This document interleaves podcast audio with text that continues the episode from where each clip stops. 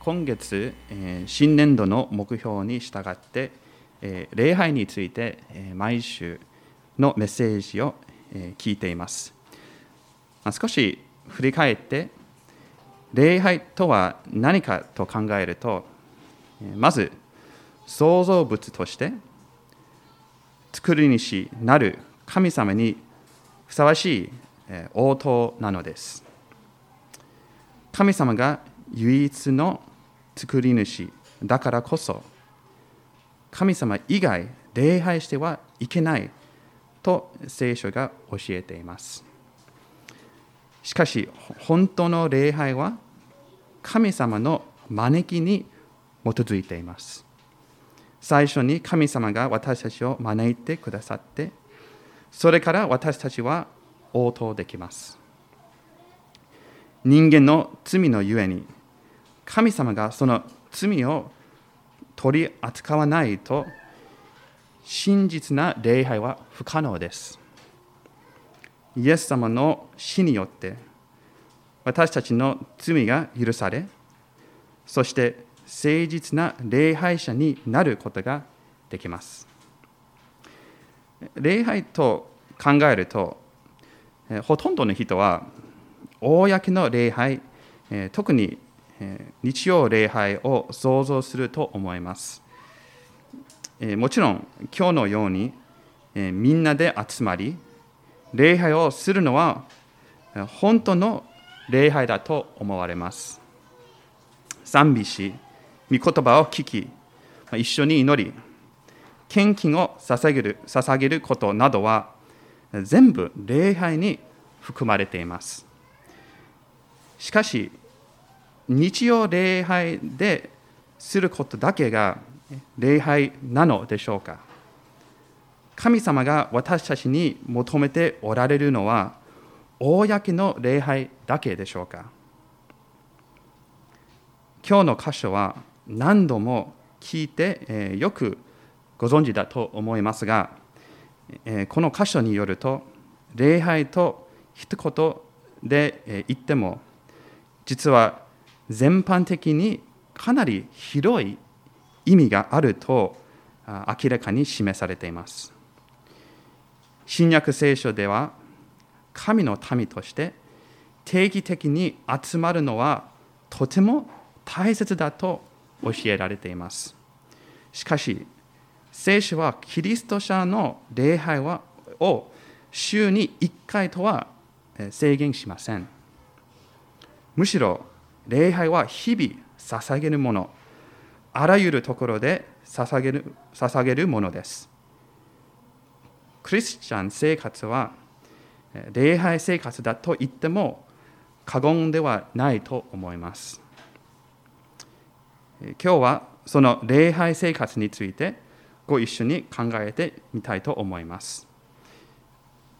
まずは礼拝生活とはどういう意味でしょうか？もう一度一節を読みします。ローマン12章一節ですから、兄弟たち、私は神の憐れみによってあなた方に進めます。あなた方の体を神に喜ばれる聖なる生きた捧げ物として捧げなさい。それこそあなた方にふさわしい礼拝です。この一節によると、ふさわしい礼拝というのは、自分の体を神に喜ばれる聖なる生きた捧げ物として捧げることです。その3つの説明があります。1つは、1つ目は、神に喜ばれる捧げ物。キリスト者の人生の中で最も重要な目的は自分のためあるいは他人のために生きることではなく神様のために生きることですね。2つ目は聖なる聖なるとは私たちは神様がご自分のために区別されたもの選ばれた民であると指摘していますそして生きた捧げ物という言葉が出てきますが、これは普通の捧げ物ではないですね。聖書にある捧げ物は、犠牲になる動物なら殺されるものです。例えば、レビキ3章7節8節は、捧げ物として捧げようとするのが子羊であるなら、それを主の前に連れてくる。そしてその捧げ物の頭に手を置き、それを会見の天幕の前でほふる。アロンの子らはその血を祭壇の側面に振りかけると書いてあります。生きた捧げ物といえば、少なくとも2つの意味合いがあると思います。1つ目は、繰り返して何度も捧げ続けるということです。日々の行いです。人の働き2章46節47節にある初代教会の例を見るとこうあります。そして毎日心を一つにして宮に集まり家々でパンを裂き喜びを真心を持って食事を共にし神を賛美し民全体から好意を持たれていた主は毎日救われる人々を加えて一つにしてくださったこの箇所には毎日の言葉は出てきて初代教会にとって毎日礼拝するのはとても大切だったと強調されます。2つ目は人生のすべて生活のすべてに関する捧げ物です。第一コリント10章31節はこういうわけであなた方は食べるにも飲むにも何をするにもすべて神の栄光を表すためにしなさいと書かれています。イスラエルの民にとってエルサレムにある神殿は礼拝のためにの中心的な場所でした。しかし、ヨハネ4章にイエス様がある場所で礼拝することではなく、将来について話されています。サマリアの女にこう言われます。女の人よ、私を信じなさい。この山でもなく、エルサレムでもないところで、あなた方が父を礼拝する時が来ます。救いはユダヤ人から出るのですから、私たちは知って礼拝していますが、あなた方は知らないで礼拝しています。しかし、誠の礼拝者たちが、御霊と真理によって父を礼拝する時が来ます。今がその時です。父はそのそのような人たちをご自分を礼拝するものとして求めておられるのです。礼拝の場所より大切なのは道に対する礼拝の手段と姿勢ですね。えー、少し後で、えー、生きた捧げ物について具体的な例を挙げようと思いますが、えー、とりあえず一節に戻りましょう。なぜこういう捧げ物になるべきでしょうか？この勧めの前に非常に大切な部分があります。ですから、神の憐れみによってという言葉がありますね。このですからというのは、ローマ1章から11章までの内容とつながっています。その内容は何でしょう？簡単に言うと、イエス・キリストの福音です。私たちは例外なく罪人で、神の前に誰一人として正しくありません。しかし、良い知らせは、神の恵みにより、キリスト、イエスによる贖いを通して、値なしに義と認められることです。イエス様が私たちのために十字架につけられ、ご自分の体、ご自分の人生を捧げられました。そしてイエス様に対する信仰によって私たちの罪がすべて許され、私たち義のない人が義と認められます。こうして神との平和を持っています。その上、精霊が与えられたので、神の子供であり、また精霊に導かれています。この福音に基づいて、この神の憐れみによって12章からパウロはいろいろな命令や勧めをします。パウロの手紙の中でこういうパターンがよく出てきます。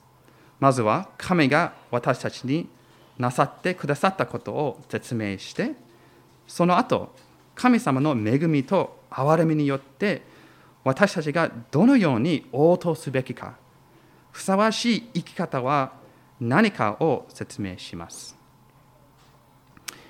神様の偉大な愛、そしてイエス様を知る前に、私たちはどんな状態だったかと思い出すとき、神様のために生きようとやる気が出ます。福音の豊かさを日々かみしめれば、神様に喜ばれようとやる気が出ます。自分の救いの証を伝えるとき、あるいは兄弟姉妹の証を聞くとき、改めて神の恵みを深く感じて感動しますね。そしてイエス様はご自分を虚しくして天を去りこの世に下り私たちに命を与えるために十字架で死なれました。ですから私たちが他の人に与えること以上に受けた恵みははるかに勝るので喜びを持って自分を捧げられます。ルカ福ルカの福音書7章36節から50節にイエス様とシモンというパリサイ人の出来事があります。イエス様はシモンの家にいらっしゃって、え罪深い女の人がイエス様の足に香油を塗ったと書いてあります。シモンはそれを見て、心の中でイエス様を批判しました。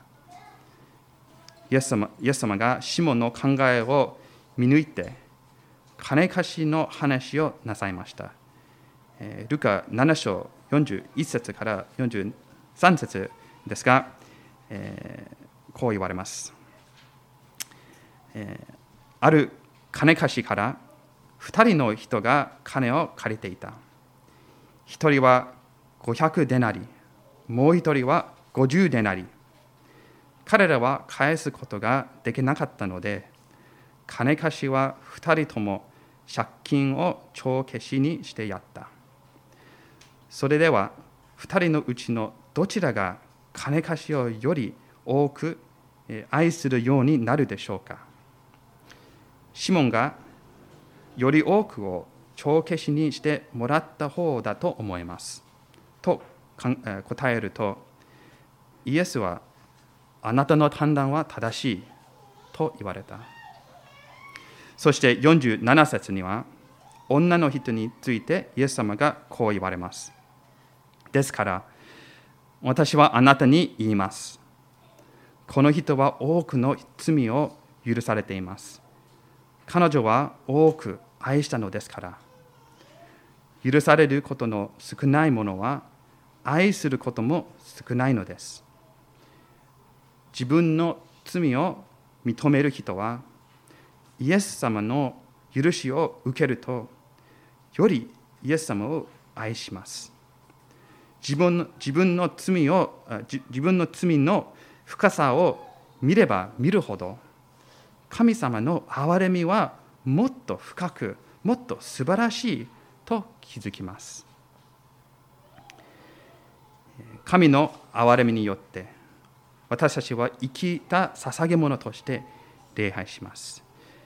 しかしどのようにふさわしい礼拝を捧げる人になるでしょう？2節を見るとふさわしい礼拝は清められた考え方の結果だと書いています。ローマ12章2節には2つの命令があります。1つ目はこの世と調子を合わせてはいけません。この世社会の影響に気をつけなければならないというのです。毎日テレビやスマホから私たちはいつも影響を受けますね。しかしそのいっぱいの情報の中でどんなメッセージを受けるでしょうか。霊的に有益でしょうか。日々の礼拝を捧げたいなら一つの大事な対策は心を守ることです。見聞きしたり読んだりするものをもう一度見直してイエス様により忠実に従えるか。霊的に健全か。私たちは熟考する必要があるのではないかと思います。しかしテレビやインターネットを制限するのはいいと思いますがそれだけで解決するわけではないですね。頭に真実を取り入れること。考え方が聖書的になることが必要です。2節を読み続けてこう書いてあります。この世と調子を合わせてはいけません。むしろ心を新たにすることで自分を変えていただきなさい。心を新たにすることは言葉を通して精霊が働いてくださることです。心を新たにすると自分の視点自分の行為自分の人生がだんだん変わります。キリストの姿にだんだん近づきます。私たちの行動は心から出てきます。価値観や欲望から出ます。ルカ6章43節から45節には良い木が悪い実を結ぶことはなく悪い木はが良い実を結ぶこともありません。木はそれぞれその実によって分かります。茨からイチジクを取ることはなく野原からブドウを摘むこともありません。良い人はその心の良い蔵から良いものを出し悪い人は悪い蔵から悪いものを出します。人の口は心に満ちていることを話すからです。と書いています。どのように自分の心を新たにできますか？肉体の健康のために食事のバランスが必要ですね。毎日カップラーメンとお菓子を食べたら健康に悪いですね。同じように 霊的な健康のために知識のバランスは必要だと思います一番重要なの重要な食事はもちろん御言葉ですそして他のクリスチャンの助けや聖書以外の本を信仰に役に立つことができると思います。まあ、Facebook や YouTube などは全くダメなわけではありませんが、やはり気をつけながら内容を選んで主張しないと、デザートのように霊的な健康に良くないと思います。ここまで ローマ12章1節から2節によって礼拝生活に招かれ自分の体人生のすべてを神様に捧げるのを学びました。しかしこの日々の礼拝は具体的に言えば何でしょうか？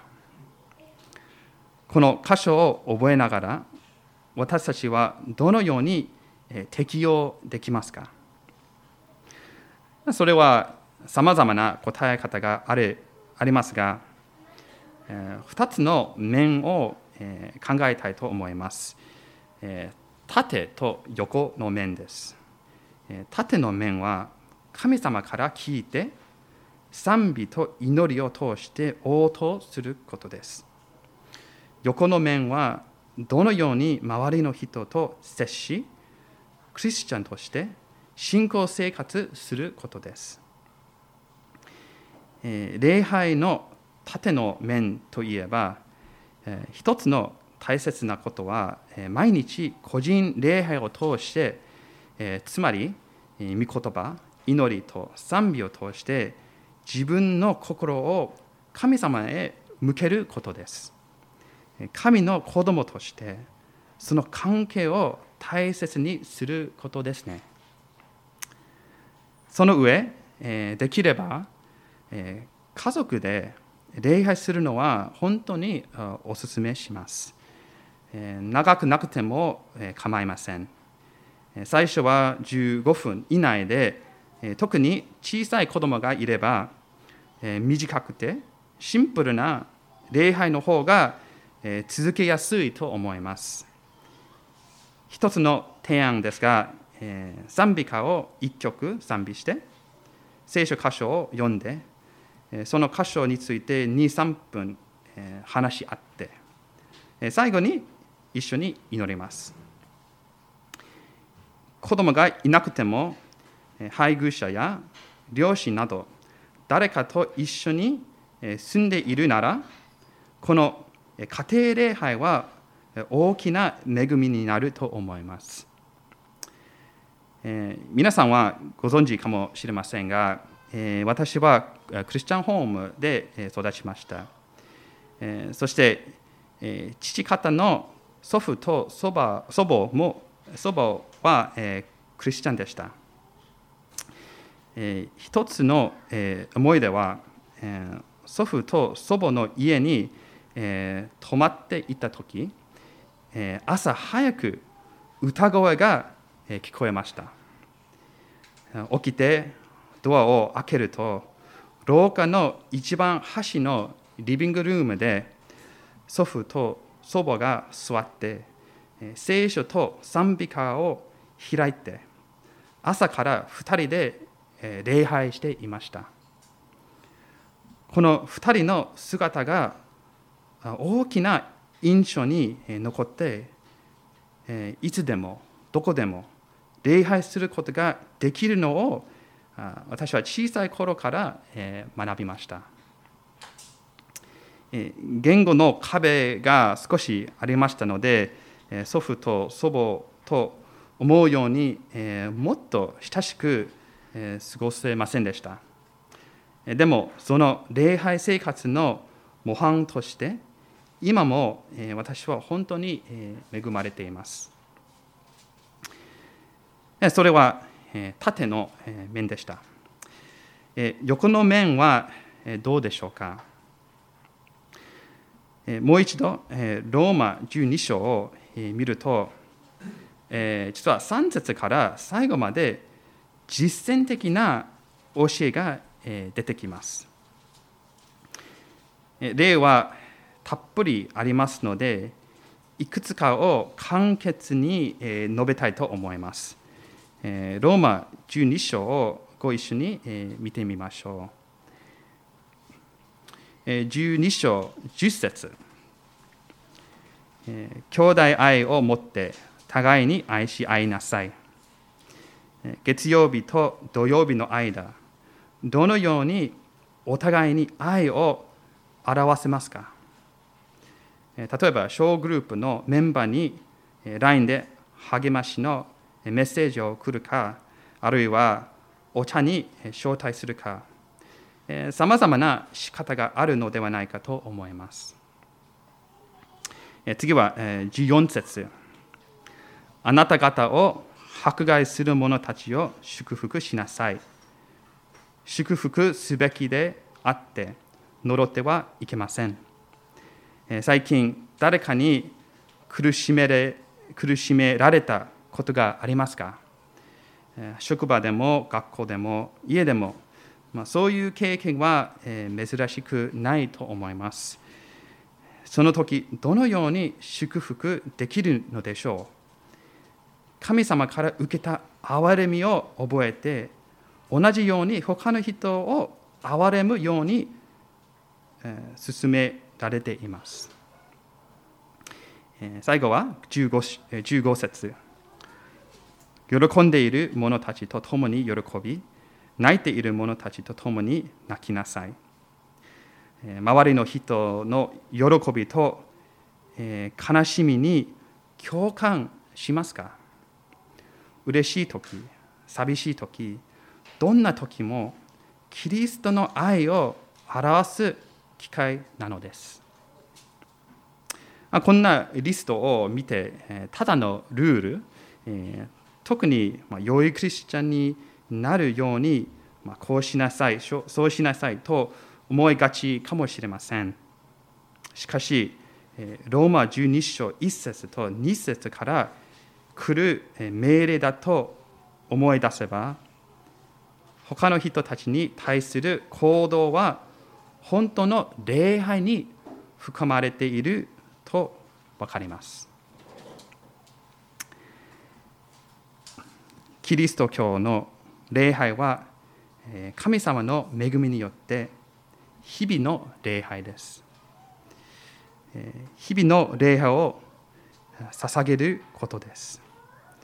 この礼拝は憐れみ深い神様へのふさわしい応答です。御言葉が心にとどまって心を新たにすることで内側から賛美と良い行いが出てきます。ですから、日曜日だけではなく、いつもどこでも神に喜ばれる聖なる生きた捧げ物として私たちの人生を捧げましょう。真実な礼拝をする群れになるように引き続き祈りましょう。お祈りします。